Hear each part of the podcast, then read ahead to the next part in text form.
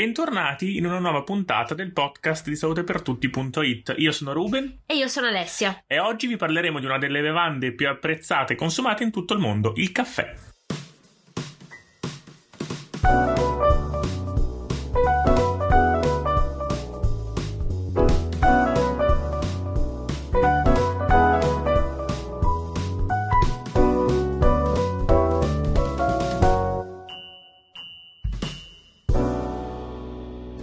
Bere una buona tazza di caffè potrebbe diventare sempre più difficile a causa del cambiamento climatico. Lo segnala uno studio condotto da un team internazionale di ricercatori del Potsdam Institute for Climate Impact Research, secondo cui in futuro potremo avere a nostra disposizione principalmente delle varietà dal gusto piuttosto blando.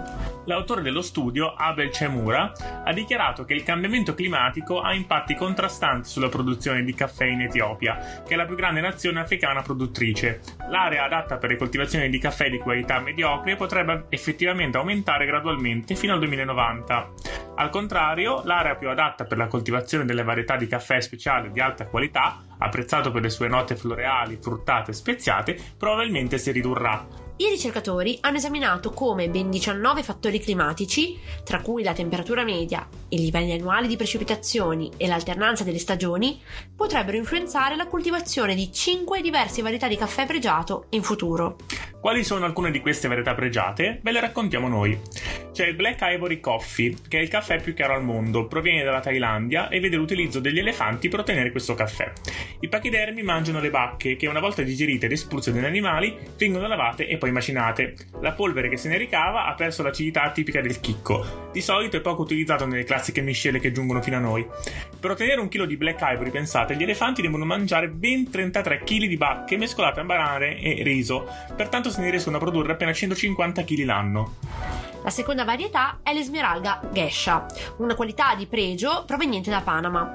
Lo si può trovare a New York presso l'Eleven Madison Park, che è un 3 stelle Michelin che ne propone la tazzina pensate alla modica cifra di 24 dollari. Poi c'è il Monkey Coffee, che è prodotto in India e Taiwan e deriva dalla masticazione delle bacche da parte delle scimmie Rhesus, attratte dai chicchi più maturi e dolci, che masticano per alcuni minuti per poi sputarli sul terreno. Lo distribuisce la torrefazione americana Paradise Roasters. Abbiamo poi il Jamaican Blue Mountain Coffee.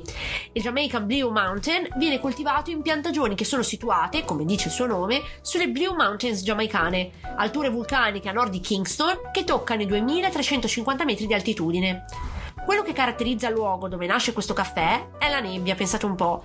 La nebbia infatti rallenta la maturazione dei chicchi e per questo motivo il raccolto qui non comincia prima di 10 mesi. Il risultato sono dei chicchi più grossi e con sfumature di gusto che spaziano dal tabacco alla vaniglia.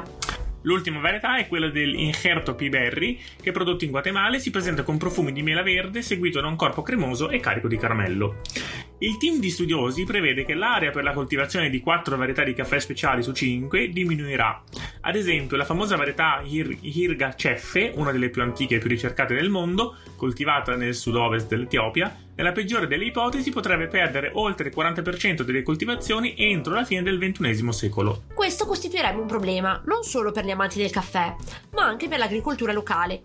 Se i piccoli agricoltori fossero costretti a passare alla coltivazione delle varietà di caffè convenzionali, entrerebbero improvvisamente in concorrenza con i sistemi di produzione industriale più efficienti.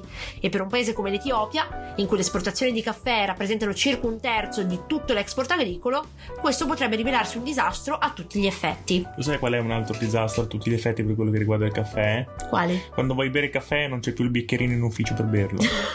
Oppure non ci sono le cialde. esatto, siccome è successo è, una- è un dramma anche per noi consumatori. Assolutamente sì. Tra l'altro, noi abbiamo registrato questa puntata proprio sorseggiando un caffè, quindi siamo stati proprio in Tutto tema. studiato in questo podcast, tutto. Noi vi ringraziamo per aver ascoltato questa puntata del podcast di salutepertutti.it, come sempre. E eh, vi ricordiamo come e dove potete ascoltarci. Siamo in tutte le torrefazioni. No, scherzo.